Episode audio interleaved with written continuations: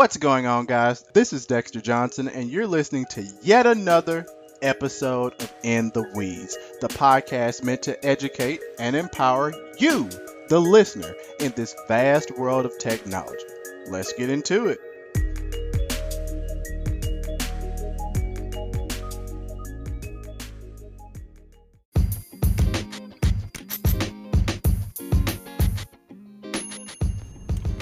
All right, so Google Play Music, starting with Android 10, is officially about to get the boot in favor of YouTube Music. Now, with this being said, there might be a little bit of quote unquote controversy here, but this has been something that has been long in the works. It has been noted and said by Google that YouTube Music is the future. Now, with that being said, Seemingly from its inception, YouTube Music has been a little more clunky than its other rival music services such as Apple Music and Spotify.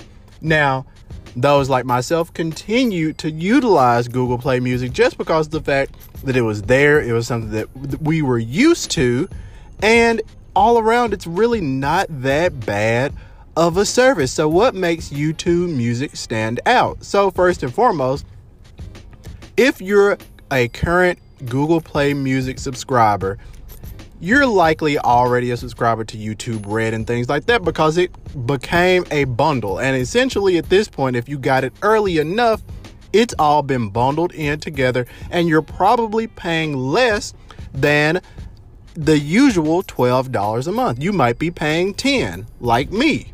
So, where do you go from here if you're a die-hard Google Play Music fan?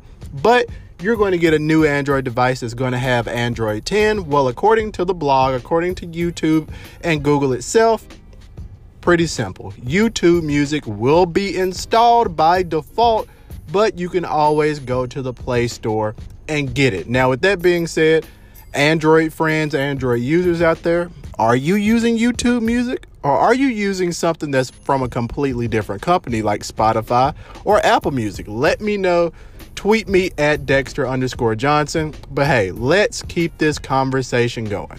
Until next time, I'll holler at you.